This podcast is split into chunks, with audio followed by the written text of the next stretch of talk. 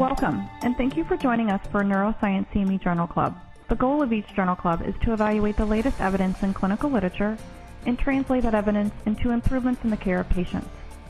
CME Outfitters LLC is the accredited provider for this Neuroscience CME continuing education activity. This educational activity is supported by an independent medical educational grant from Shire. This activity is titled Child ADHD Exploring Complexities of Care, Part 3.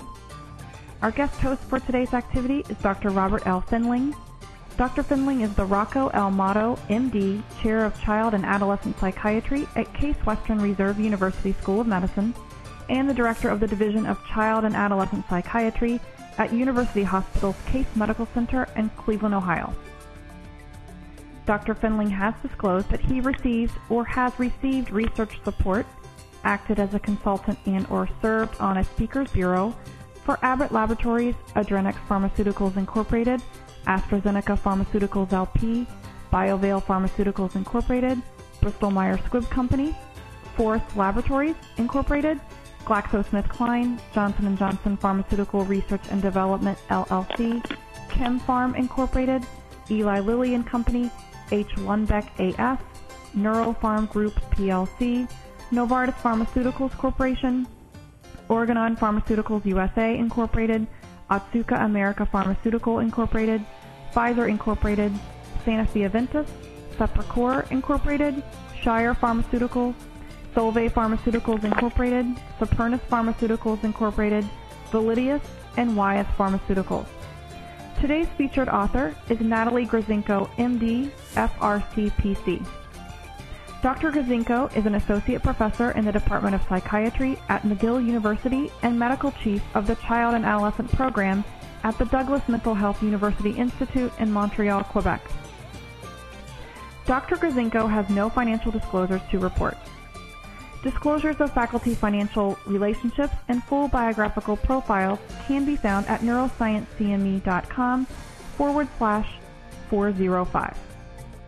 The faculty have been informed of their responsibility to disclose to the audience if they will be discussing off-label or investigational uses of products or devices. Dr. Findling and Dr. Grizenko will be discussing and taking questions regarding an article in the Journal of Attention Disorders titled Is the Inattentive Subtype of ADHD Different from the Combined Hyperactive Subtype? At the end of the CE activity, participants should be able to 1. Interpret data supporting the likelihood that ADHD inattentive subtype is a separate disorder from, rather than a subtype of, ADHD. And 2. Identify clinical implications associated with evidence that the ADHD inattentive subtype differs from the ADHD combined hyperactive subtype in terms of comorbidity, treatment response, and possible etiological, genetic, and environmental factors. To receive CE credit for this activity, you must complete the post-test and evaluation at neurosciencecme.com forward slash test. Thanks again for joining us, and we hope you enjoy today's Journal Club. Hello. It's uh, my pleasure to welcome you to today's Neuroscience CME Journal Club. I'm Dr. Robert Findling. I'm the Director of Child Adolescent Psychiatry at University Hospital's Case Medical Center, as well as a Professor of Psychiatry and Pediatrics at Case Western Reserve University in Cleveland. And I'm real glad to be the moderator for this Neuroscience CME Journal Club uh, series uh, that's been focusing on uh, ADHD. Now, I'm joined today by Dr. Natalie Grizenko. She is the uh, medical director of the Child and Adolescent Program at the Douglas Institute in Montreal, and she is also an associate professor of psychiatry at McGill. So, uh, welcome, Dr. Grizenko. And maybe to start things off, maybe I can just ask how'd you get involved in ADHD research? Of all the things to study, why ADHD? Okay, well, I'm really a clinician first and foremost. And what I started doing was running a day hospital at the Douglas Institute. And we had the most difficult cases from the island of Montreal referred to us. And the vast majority of cases were ADHD cases. So that's what sort of got me started in looking at ADHD. And then we wanted to see what is most uh, effective with treating these children. So my original interest was in evaluation of uh, day treatment uh, efficacy. And what we noticed is that the vast majority of cases were were children with attention deficit disorder. Uh, so then we started looking at uh, treatment ec- efficacy. We also started looking at what predicts which children would improve uh, with with various medications and with various treatment approaches, and which ones would not. All right. So now we've got the paper that you uh, have published in the uh, Journal of Attention Disorders, and it was published online in September of this year. Perhaps you could talk uh, about some key issues regarding the study design choices and uh, you know the methods that you selected to help answer some of the questions that you just alluded to. Mm-hmm. So what what the paper tries to answer is whether attention deficit disorder inattentive subtype is different from the combined and hyperactive subtype. And what we tried to do is to look at a number of key components. We looked at the symptoms, the comorbidity, treatment response, and possible etiology of uh, of the inattentive versus combined hyperactive type of uh, attention deficit disorder. For etiology, I'm, I'm look, we're looking mainly at genetic and environmental factors. Now, what we did was we had 371 children that we recruited over nine years. 298 males and 73 females with an average uh, age of nine. Uh, they uh, were diagnosed via clinical interviews with a psychiatrist. We also had school reports, the Conners uh, teachers' reports, the Conners parents, and the DISC. And what we found is that 54% of our sample was the combined type, 32% inattentive, and 12% hyperactive. The exclusion criteria were um, an IQ of less than 70, pervasive developmental disorder, Tourette's, psychosis, or intolerance to methylphenidate. All the kids then went into a two-week uh, medication trial of, meth- um, of methylphenidate. We gave them 0.5 milligrams per kilogram in two divided doses. And what happened was the kids came in on day three or four into our lab and we assessed their acute response. So we used the RAS, which is a Restricted Academic Situation Scale by Barkley, the CPT CGI, and a number of executive functioning tests. And then we also asked the teachers to complete the Conners Teachers questionnaire, and that was um, that we got on Fridays. And then after having taken the uh, medication for the week, and then we also got the parents to complete the parents' Conners. We also looked at a number of uh, different parameters, looking at comorbidity, uh, stress during pregnancy using the Kinney-McNeil questionnaire. We also looked at alcohol consumption during pregnancy, smoking, uh, stress level, and all and all kinds of other factors such as neonatal complications, hypoxia at birth, um, during the mother's pregnancy. Two questions that I've got is one would be how did you determine the subtype of ADHD because it seems to be the crux of the whole study. And the mm-hmm. second one is you mentioned some genetic factors, and I, I think what I would be wondering about is why did you pick those genes? Uh, okay. Because I think that would be very helpful for me to understand, and perhaps our leaders, uh, our, our, our listeners to understand as well. Mm-hmm. Well, the first thing to understand is that our subtype, we took great care in determining subtype. What we based it on was interviews with the children and the parents, reports from the school, and the DISC. What we did was we used the DSM 4 criteria. So if you had six out of the nine criteria for the hyperactive impulsive, then they would be categorized as hyperactive. If the, if you had six out of nine in the inattentive subgroup, then they would be um, categorized as an inattentive subtype. It seems that these were not done capriciously; that a great deal of care oh, yes. uh, was taken before just lumping somebody into a category. Mm-hmm. And I think that's important as well because sometimes uh, since this was the, the key distinguishing feature of these uh, patient groups, just getting a better sensibility of how you focused on this uh, in particular, I, I think is important. Mm-hmm, mm-hmm. And if you can mention a couple of things about the uh, the genes that you specifically examined and why those genes of all all all the things to look at in the genome. Okay. Basically, what we did was we looked at genes that have been identified in the literature as related to attention deficit hyperactivity disorder. The ones that we focused on was the DAT gene, which is a dopamine transporter gene, the DRD4, which codes for the dopamine receptor, and the 5-HTT, which is codes for the serotonin transporter.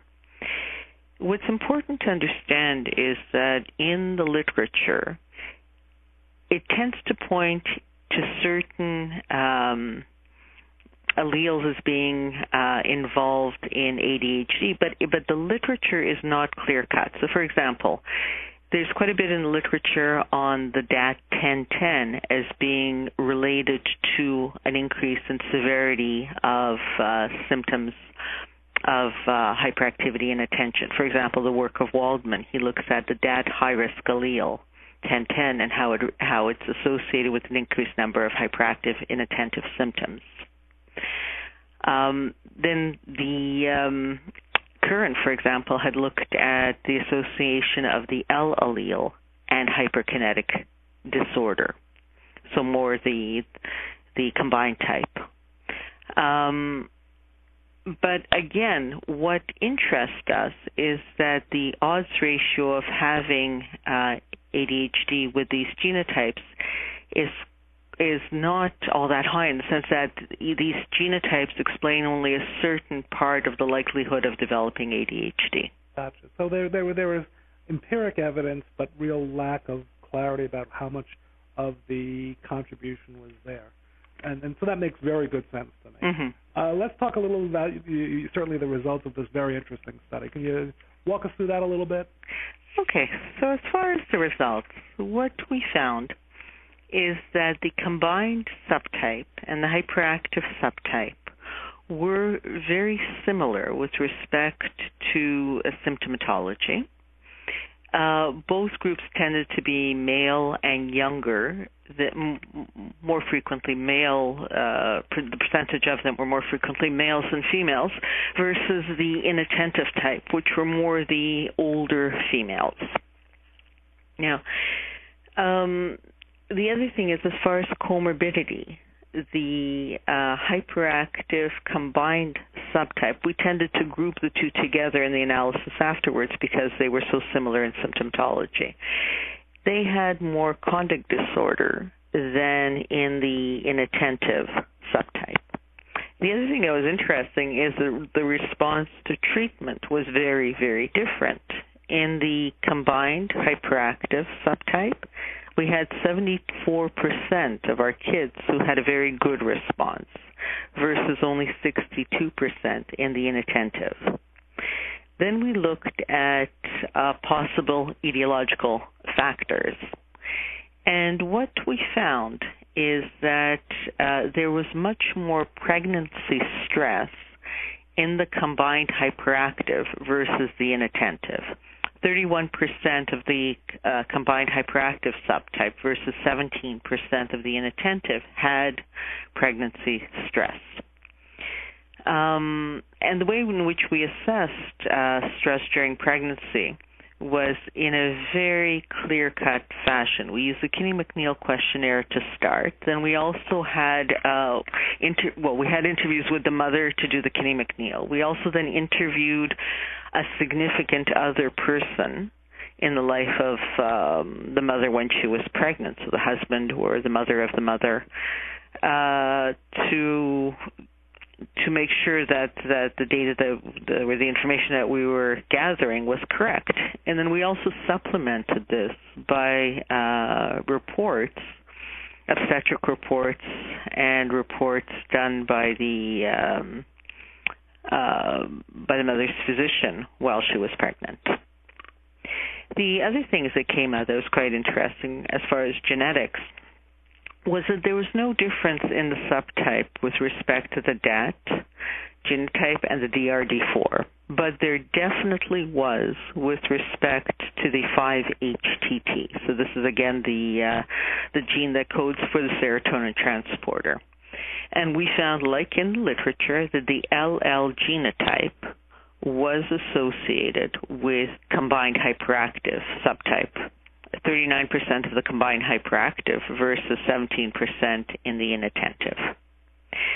The last thing that we did that was very interesting was we looked at the LL genotype and a history of maternal stress during pregnancy.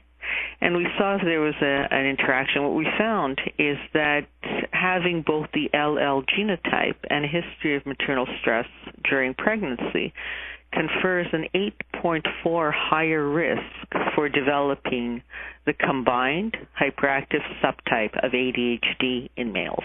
So, quite a lot of findings. So, to put it all together, again, since you did allude to the fact that mm-hmm. both you and I are clinicians first, let's perhaps talk a little bit about the clinical relevance of all these findings and what it what it means to us who see patients.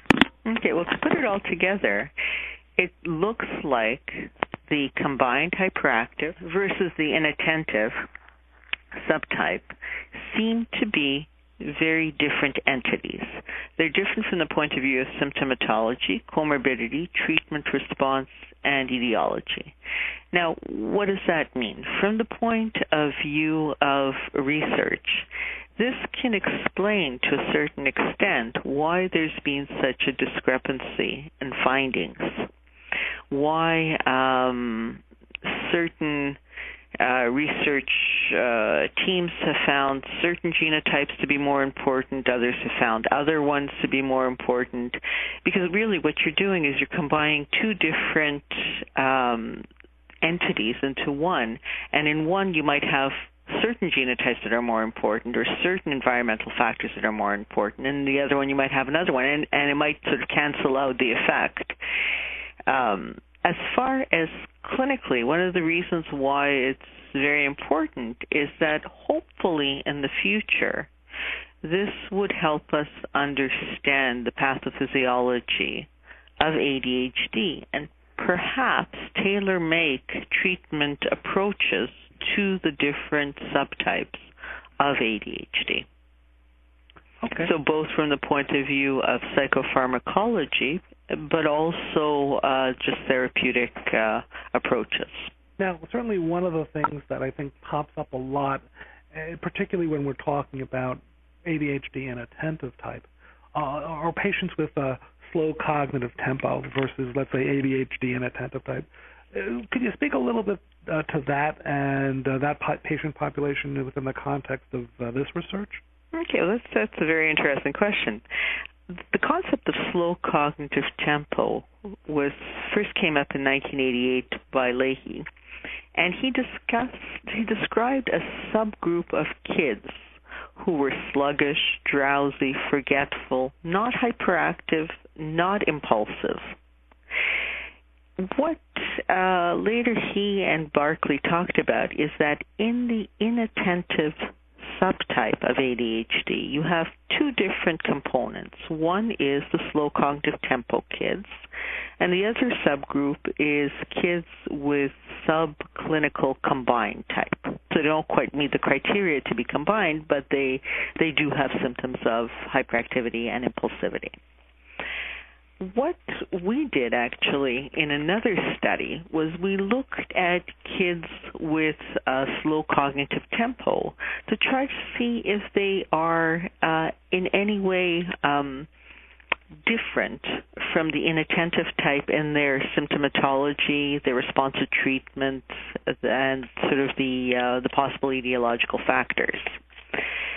And what we basically found is that the slow cognitive tempo kids tended to be even less externalizing, less severe symptomatology on the Conners uh, than the inattentive type. There were also even more uh, frequently females. And there was even less pregnancy stress in this subgroup and even less LL genotype. So it seems to be um, an even more refined way of looking at the difference in um, subtypes, and it's even it's even more of a specific subtype than the inattentive type. Gotcha. So it may actually be uh, yet another way of that we're lumping things together. That's right. Uh, that could also confound things. Mm-hmm. And and again, in the interest of time, since we only have a little over a minute or so left, uh, one of the other findings that I found real interesting was the whole notion of uh, stress during pregnancy coming up as a, a, consideration in this work and actually a key finding of your study. Mm-hmm. Um, can you talk a little bit about what you think that means and any any more on that topic? Okay. Well, we know through the literature that stress during pregnancy does have major implications in the uh, development of the brain. For example, um, we know that through animal models that stress during pregnancy leads to an excessive neuroendocrine response to stress. There's delays in neurodevelopment. There's decrease in hippocampal volume, decreased neurogenesis, decreased dendritic uh, arborization in the cortex. The other thing is in human studies, we know that it can lead to a constriction of the uterine artery, decreased fetal blood flow.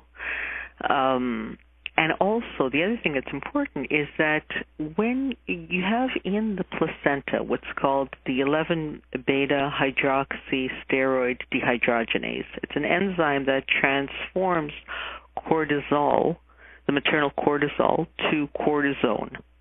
Cortisol is very destructive for the developing brain.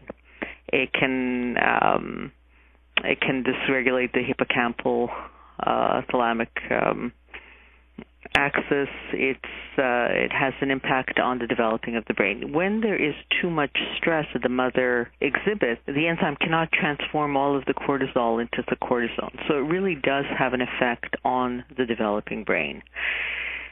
Now, what we've shown is that uh, in a previous study is that mothers who experience maternal stress during pregnancy, the children who have ADHD have more severe symptoms of attention deficit hyperactivity disorder.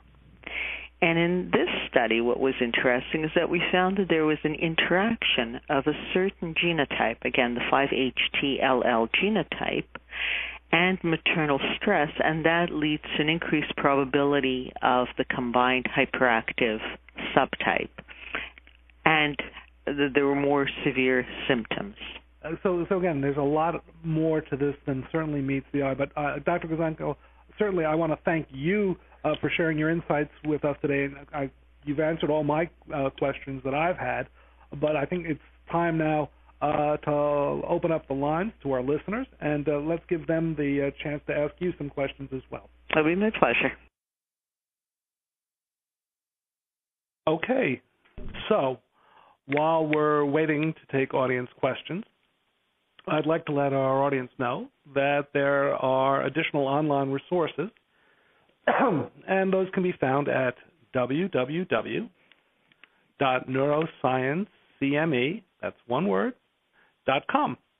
Now, at the conclusion of this question and answer session, uh, you'll be automatically redirected to this site, and I certainly encourage you to uh, take advantage of uh, this evidence-based resources.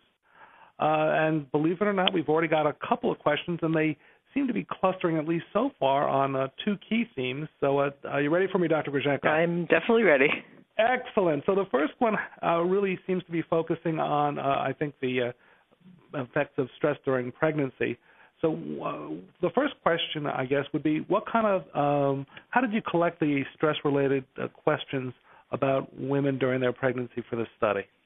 Okay. Well, what we did was first we interviewed the mothers, and we used a questionnaire called the Kinney McNeil, which is a questionnaire that assesses overall um, history of what happened to the mother during the pregnancy and during the delivery of the child. Uh, it includes also questions on stress that the mother experiences.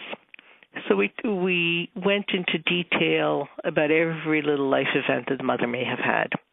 Then what we wanted to do is to make sure that what the mother told us was correct that she wasn't forgetting things or or exaggerating certain situations. So what we did was we interviewed separately, and it's very important that it was separate, uh, a significant other in the life of the mother while she was pregnant. So it was, in most cases, it was the husband. And in some cases where the husband was not in the picture, it was the uh, maternal grandmother, so the mother of the mother. And then thirdly, what we did was we went and we got records from the uh, obstetricians and also from whoever the uh, gynecologist or the GP who was treating the mother while she was pregnant. And we looked in the chart to see if there's any record of uh, having experienced any stress during pregnancy that the mother may have had. I hope that you, answers the question. Yeah, um, if somebody wanted to get their hands on the questionnaire to which you alluded, how could they do such a thing? The best way is to email me at grinette at Douglas McGill, Douglas dot McGill dot ca. Perfect. Now I'm going to be on holidays, so if they can email me af in the new year in January. Okay, and this will I'll be sure to get it. Good, that's wonderful. And, and then the other question I would ask you are uh, again more back to stress during pregnancy.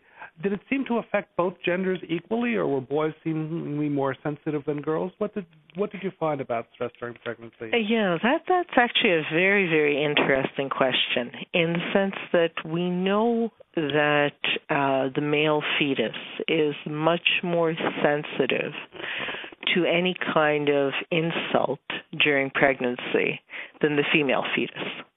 And you know, we know through the literature that there's more in spontaneous abortions when there's uh, uh, high stress or when there's some kind of problems during pregnancy.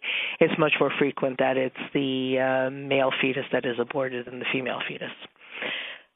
So what what happened was that in the category where we ha- had high stress, there was an excessive representation of females than in the moderate stress. So it's it looks like, but again, we don't have enough of a, a large N to say this, but it looks like the the female uh, fetus is uh, more resilient. So what happened in the uh, study that we published on pregnancy is that it was um, it was really the moderate stress that was most significant in determining uh, the the severity of psychopathology of the um, ADHD symptomatology in the kids. So the rationale behind that is that it was um, uh, the that the um, the the more severe s- stressed kids the, the kids that, that experienced the greatest severity of stress, there was a greater proportion of females. And we also know that the females tend to have less severe symptoms uh, of ADHD than the males. So therefore, there was a little bit less, uh, not as much of a um, of an increase in symptomatology in the severe in the severe stress, but there was a very, very high increase in the moderate stress group. Now, does this, again, you mentioned some gender differences, and certainly that's important. Um, how do you think this falls into play in two ways? First of all, as far as how much of this does it play into the role of the etiology of ADHD? Uh, obviously, besides genetics, do you think? And, and and does stress during pregnancy influence any treatment decisions that you've come across in your work so far? Okay. Well, I'll answer the first, last question first, in the sense that as far as treatment decisions, I think what the crying need is to address uh, stress during pregnancy. So, for example, we as clinicians have to be very, very, very much aware of what mothers are going through during the pregnancy and develop and work with our government to develop policies and programs to really uh, try to to uh, give support to mothers that are pregnant. Now, as far as etiology, how would it play into etiology? Um, I'm not sure we have the data to be able to answer that. I think uh, what is clear is that there is this interaction between certain genotypes and there is an interaction between um, pregnancy stress.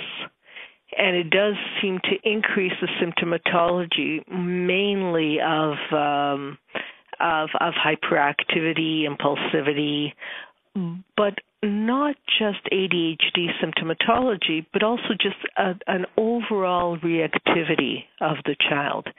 These are children that uh, are very overly reactive to situations around them. So these would look more like sort of the combined type of ADHD.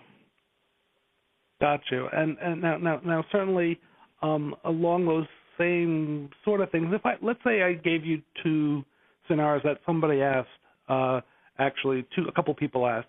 If I told you there were functional neuroimaging differences between the two subtypes that we talked about today, would you be surprised? Uh, no, I would not be surprised. Uh, should it be done? Absolutely. I think what our lab is now looking at is we're looking at children with inattention and children with um, combined ADHD, and we're looking at um, executive functioning in these two types of kids. And so far, uh, there's not really that much that um, comes out.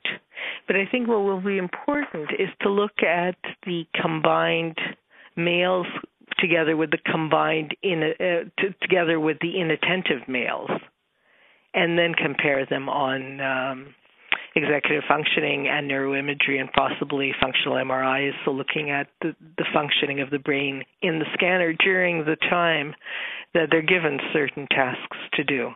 And the same thing applies for females. It should be uh, you know females with the combined type and females with the inattentive type that should be compared together. So you certainly clearly or uh, wouldn't be surprised if there was difference using MRI as a research tool. Um, do you think there's a role for any imaging studies in the day-to-day care of a child with ADHD, either diagnostically or therapeutically? At this point? No, I really don't think so. There is so much variation in every ch- child. There's so much variation in the different subcategories. There's so much variation in the kids that respond versus kids that do not respond. And also, there's so much variation because it's hard to get a proper functional MRI of a child who's hyperactive. I mean, we've been scanning kids here for a long time and they move around a lot, so we have a lot of problems in that our data is not uh, very clean. Right. So, so I, but but as far as to use uh, any kind of neuroimagery as a diagnostic tool, as a tool that would determine how effective treatment is, it, we're not there yet. Okay, so let me ask you then the other sort of side of things, which is something that you've already alluded to, which is why do you think we're having such a hard time finding differences between groups on neuro uh, cog or neuropsychological batteries. Um, because certainly clinically they look different. Uh, you alluded to other findings, but yet on cognitive batteries we we struggle. Mm-hmm, mm-hmm. I think one of the things is that uh, we have when we're looking at neuropsychological batteries and neuropsychological functioning, you have to look at specific symptoms. So, for example, uh, a child who is very uh, slow to respond, has a slow cognitive tempo, might look somewhat different from one that is overly stimulated, overly um, motivated, or overly involved. But the the problem is that with the combined type of inattention of ADHD, you have both inattention and you have motor hyperactivity. In the inattentive type, you have inattention. You don't necessarily have the motor hyperactivity. So both of them have the same amount of um, uh, of of, a, of inattention that's present. So you're not differentiating on that. What you are differentiating on is more motor hyperactivity, which would not necessarily be picked up with the neuropsychological batteries. So it may be, again, heterogeneity within the population as well as sensitivity of the test that in Absolutely. combination confound the ability to detect the differences. Mm-hmm, mm-hmm. Okay, well that that makes good sense. So uh, a couple of questions popped up about slow cognitive tempo, and I, again, uh, there's so many questions. I want to try to at least cover the key themes so our uh, uh, people who've been kind enough to put these in um, get some of their questions answered. Mm-hmm. So, is slow cognitive tempo uh, a subtype of ADHD, an attentive type, or is it its own diagnosis? Can you talk a little about its relationship with ADHD and uh, ADHD and attentive type? Mm-hmm. Well, I think that slow cognitive tempo is a subcategory of the inattentive type. Within the inattentive uh, category, you have to have six out of nine criteria, right? And you don't have any symptoms of the motor hyperactivity or the impulsivity. But there are a number of cases that are sub uh, threshold for motor hyperactivity. So they might reach, for example, five out of the nine criteria. And so they would be classified as inattentive, but it would really be um, sort of a mixed batch. I think what the slow cognitive tempo tries to do as a category is to take away this this this um, sub threshold combined type and come up with more of a pure um, just inattentive category of kids um, I mean, these are kids that are described as being co- confused in a fog, daydreaming constantly, staring blankly, uh, very slow to to react, lacking energy. So you, you see the picture that it's very different from the hyperactive child that's always running around. But both of these kids have problems with attention. Sure. So it's a subtype of inattention Mhm. uh, type. So let me ask you, sort of along those same lines, back to treatment, because everyone gets faced with these youngsters. Um, what questions do you ask to sort of help delineate the presence or absence of slow cognitive tempo in your practice, and what are your treatment approaches for those youngsters with a, who clearly have ADHD, uh, but of a certain clinical presentation compared to perhaps other children? And well, how do you manage this both diagnostically and therapeutically? hmm Well, diagnostically, what we have done uh, is we've used criteria that has been used in the literature to describe slow cognitive tempo. So it's various questions that I just actually mentioned that are uh, picked up from the um, the Achenbach or the, the child behavior checklist. So being confused, being in a fog, daydreaming, um, staring blankly, underactive, uh, lacking energy. So we supplement, and we, what we usually do is we ha- we require two out of the the categories that I've mentioned in the the behavior child behavior checklist, uh, along with um, a lower rating on the uh, on the impulsivity and on the hyperactivity. So instead of a cutoff of being six, we might take the cutoff as being four. Four out of nine symptoms. Mm-hmm. now, as far as um, treatment approaches, what um, what we have found is that the slow cognitive tempo do tend to respond to psychostimulants. Uh, they often, when they do respond, they require a lower dose. This is very similar to the work uh, that was done um, by other authors, uh, where they found that it doesn't take as large a dose of medication. So, for example, Barkley and DuPaul also said that it doesn't take as and Stein. They've also said that it doesn't take as large a, di- a large uh, a dose of uh, psychostimulants to get a response. But what we do find is that there's a lesser percentage of these kids that do tend to respond to medication.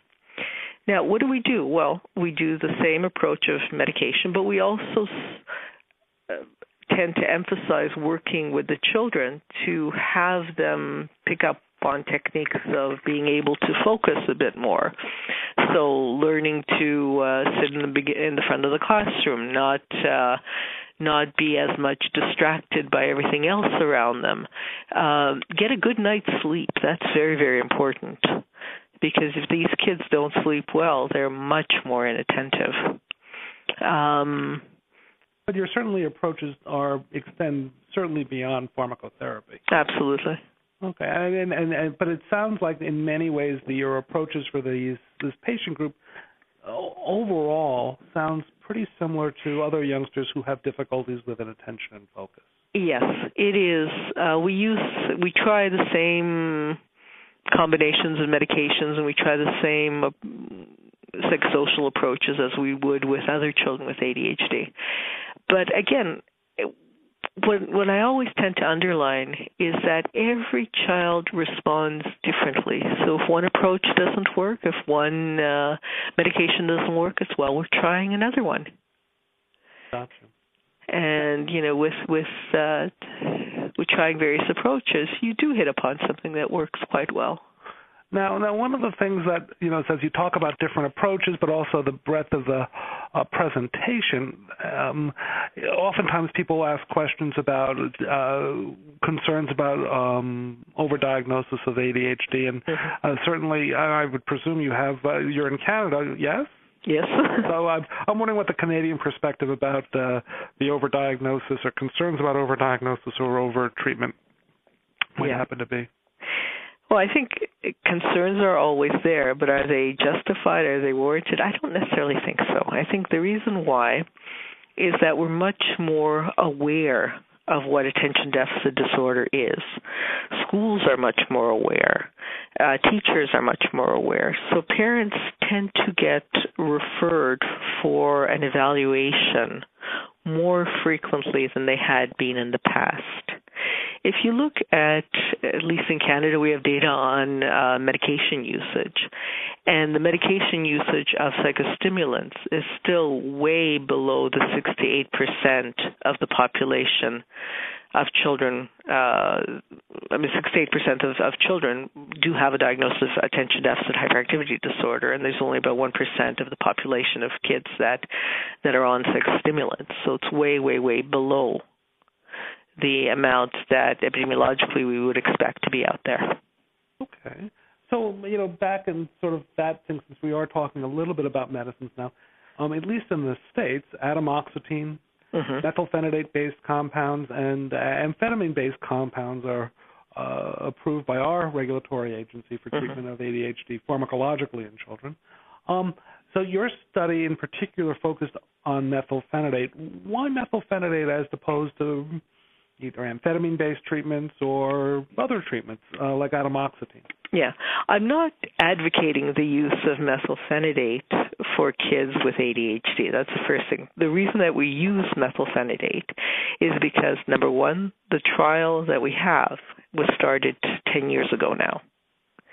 So it's been uh, a long time in existence. And what we needed was a medication that we would be able to subdivide to really titrate properly and to give the 0.5, which is the smallest dose that we give, 0.5 in a, in a BID divided dose, so 0.25 milligrams per kilogram body weight for children. The reason why we chose such a small amount is because we wanted to see a variation of response. We wanted to see which children would be good responders to a relatively low dosage of medication versus which ones would be a higher response, uh, versus which ones would uh, which ones would have a good response versus which ones would not have an adequate response.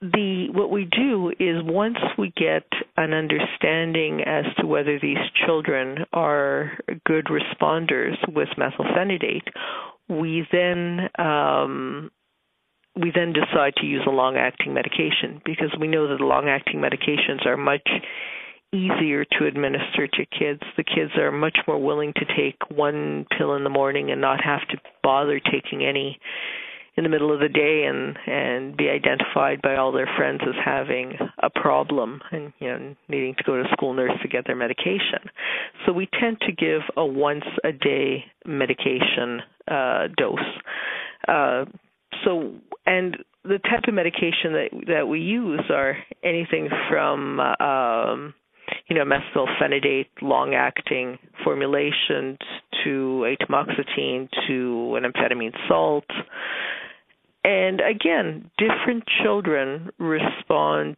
to different medications, and if they don't respond very well to one, we would try them on the other. Okay, so uh, all makes sense and sounds very similar to the practices here in in the states. Mm-hmm. Um, before I go reading some of the questions that have been posed online, um, I certainly will do our best to get to them. But I also would like to ask the operator if we have any uh, telephone questions before we uh, perhaps go back to uh, some of the online questions. Thank you, sir. And just a reminder, ladies and gentlemen, if you do have a phone question, press star one on your touch-tone phone. Okay. Um, so let me just turn back a little bit because certainly inattention and distractibility comes in a variety of different ways. Um, have you looked at, or what would you think would you expect in youngsters, let's say with a pervasive developmental disorder? Would you expect to have similar findings, you would think, or perhaps different findings mm-hmm. based on, on your work so far? Because certainly, uh, with a large number of youngsters now being diagnosed with pervasive developmental disorders, this is something that's on a lot of people's minds. Mm-hmm, mm-hmm. Yeah, in our day hospital, we do tend to have quite a few children with pervasive developmental disorders and ADHD combined. And we also have a lot of children with Asperger's, so very, very high functioning autistic children with uh, comorbid ADHD. And in when you have a clear cut diagnosis of ADHD, no matter what other diagnosis you have, you treat. You treat the symptoms. So, with children with pervasive developmental disorders who have ADHD, we do treat, and we often treat with a psychostimulant, and it does work. Uh, with children with PDD, they may have other uh, pathologies, and we may need to use other approaches or uh, other uh, uh, both psychopharmacological but also um, therapeutic approaches. Okay, so uh, certainly uh, similarities but differences as well. Yeah. Um, so let me just ask now, go back to the operator and ask if there are any questions for the, uh, from the phone that we can uh, perhaps uh, grapple with. Yes, sir. It appears we have uh, several uh, questioners queued up. Our first is from the side of Sandy Kochersberger. Please go ahead. Your line is open. Thank you very much. Uh, excellent presentation. I have uh, a question uh, about is there any difference uh, from clinical perspective about uh, amphetamine uh, products or, or, trial compared to amphetamine and inattentive and combined type? And secondly, for the inattentive type, what would be measurable criteria beside the academic improvement compared to the combined type where one can readily see settlement behaviorally and improvement in that aspect. Mm-hmm. Mm-hmm. Okay, so as far as differences uh, clinically, uh, you're asking whether amphetamines uh, work or not. Is that? Uh... Uh, amphetamine compared to methylphenidate, mm-hmm. Uh, which uh, in an attentive type, is there any difference when they are used in the combined type? You see, I think what there is is a crying need in the literature to do head to head trials of uh, different psychostimulants, so amphetamines versus methylphenidate, and see in different um, subgroups which ones work the best. Um, there are very few studies that look at that. Uh, we are not presently doing that, but I can give you sort of anecdotal uh, experiences as a clinician. But again, I wish to do that with a with a a huge, not grain of salt, but let's say a boulder of salt, saying that it's um, you know it's based on uh, certain things that we have observed, but it's not evidence-based uh, medicine based on a true clinical trial that examines uh, the use of uh, methamphetamine versus uh, methylphenidate. Um, what we have found is that, especially in young children, methylphenidate, especially the combined type, is very, very effective. It it calms them down quite nicely. Amphetamine is also quite useful. Uh, what is less effective would be the atomoxetine, which is um, more problematic in decreasing the symptomatology of hyperactivity. Now, with older children, uh, what we find is that there's more symptoms of inattention. And the methylphenidate tends to be, and long acting formulations of methylphenidate tend to be a little uh, less efficacious than the um, uh, the amphetamines, which work a little bit better, and also the atomoxetine, which does tend to work quite well. If you look at the CADDRA guidelines, which are the Canadian guidelines for um, medication use across the ages, what they tend to do is to um, follow what I just described as far as use of medications. Now, as far as the inattentive type, you asked if uh, if the best way to assess improvement would be looking at academic improvement, or if there are other things. I think if a child is very inattentive, it's not only that they don't do well in school, it's also that they don't uh, participate well in other activities.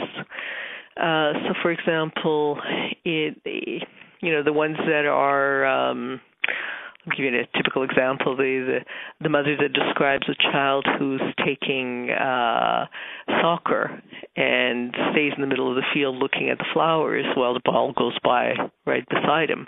So they don't have um the, the sense of being very attentive to sports activities, to music activities, to to participating in games. They're not uh, chosen as being part of the group quite often. They um, they globally do not function well, uh, and the family picks up on it. So it's not just uh, academic improvement, but it's overall functioning. Right. So, Dr. Grizenko, since we're almost running out of time, and I certainly want to get back to as many as I can, let me just again, I think, point out your the highlights is, you know, certainly the clinical wisdom you've described is perfect, but you know, at the end of the day, I think people, you know, I think people are looking for what's best, and in the absence of head-to-head trials, we're we're still struggling with our own clinical experiences until those studies that you talked about, I think, have been performed, which unfortunately are still lacking. Mm-hmm. So we're, I think we're all on the same page with that. But um, again, um, operator, do we have another question for Dr. Uh, Grizenko? Yes, sir. Our next question comes to us from the side of Judy Myers. Please go ahead. Your line is open. Yes, I was wondering if you do sleep studies, and particularly on the children with uh, the com- the slow cognitive tempo, and maybe children who possibly aren't sleeping well because of asthma or enlarged um, tonsils or adenoids. Do you do sleep studies as Mm-hmm, mm-hmm. Yeah, we do have a sleep lab at the Douglas Hospital. It's uh, for ADHD. It's run by Dr. Ruth Gruber. And we have published actually quite a bit with her on uh, sleep problems in attention deficit hyperactivity disorder. Uh, yes, we do tend to find that kids with ADHD have more sleep problems. Uh, it's not just uh, slow cognitive tempo, I think it's across the board all children with ADHD, no matter what the the subtype, tend to have problems. And one of the things that we did as an intervention was to see whether increasing uh, the sleep of a child uh, would have an impact on their overall functioning. And what we did was about two years ago, we ran a summer camp where we had um, using sleep logs and all the rest and and um uh, we would get children to uh sleep 1 hour more and then uh, for one week and then for one week we would restrict their sleep by 1 hour less than what they would normally get. And we looked at their overall performance and lo and behold there definitely was a difference in the sense that children who sleep uh more hours uh, were able to do better on executive functioning than children who have problems falling asleep. Um, most of the problems that we found with sleep are kids who tend to have problems getting to sleep. So the, it, there is a certain percentage, uh, relatively low, but there is a certain percentage of kids that have uh, phase delay And with these kids, we tended to use the um, a light box to change to reset their sleep wake cycle. So do you go? This is Dr. Grizenko because certainly not everybody can get a sleep study who comes mm-hmm. to our clinical practices. The question I pose for you is, what kind of questions do you ask? And this will probably be our la- just our last follow-up of the afternoon before I sign off for us. But what kind of questions do you ask in order to decide for yourself whether or not a consideration for a referral for a sleep study is appropriate? Okay. What we tend to ask about is um, whether there might be any apnea during uh, sleep. So, whether the, the child um, snores a lot, has uh, problems breathing during the night, whether there's any symptoms of restless leg, where they would get up and get cramps in their in their legs and would need to feel like they they have to get up in the middle of the night.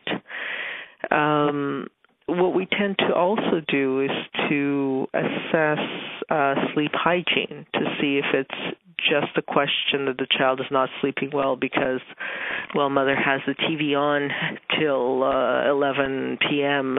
and the child sleeps in the same room as she does. So we have to uh, assess whether the child has um, an environment that's conducive to falling asleep. And if the child does and, and the child is still not sleeping, to try to assess why. And if we notice any uh, major problems that you know the child is unable to fall asleep till four in the morning or three in the morning, or wakes up at at uh, very late on weekends when the child does not need to to usually wake up uh, for school, uh, then we might think about, for example, phase delay and refer to a sleep lab. So, with all that said, in 30 seconds, which is about all we have left, how would you convey the findings of your study to your patients? Okay, well, what I would say is that it is important to look at symptoms. It is important to look if there are different uh, subtypes and if we are able to identify subtypes, and perhaps in the future we would be able to tailor make treatments appropriate to the um, various pathophysiology that uh, patients do have. Okay, so there you go. So again, um, uh, let me first again apologize to the folks on the phone and the folks uh, on the internet who I, we weren't able to get to today. Uh, um, but you know, time is uh, limited. So uh, again, let me thank you, Dr. Grizenko, for joining me today. Certainly helping us take this information to help us help our uh, patients. Uh, certainly, again, I'd like to thank everybody on the audience who's uh, joined us, and I'm, again apologize if we couldn't get your uh, questions in. But if you send an email to questions at CME Outfitters, CME Outfitters, no spaces, one word, dot com by December 28th. Dr. Grizenko will certainly be able to answer your questions online and post responses after uh, making sure that she has her holidays, and these will be posted in the new year. so the responses will come in the new year at www.neurosciencecme.com slash journal club. I'm Dr. Bob Findling, and I want to thank uh, you all for taking the time to join us today, and certainly hope you're able to incorporate the evidence into your practice uh, so we can all take better care of our patients. Thank you.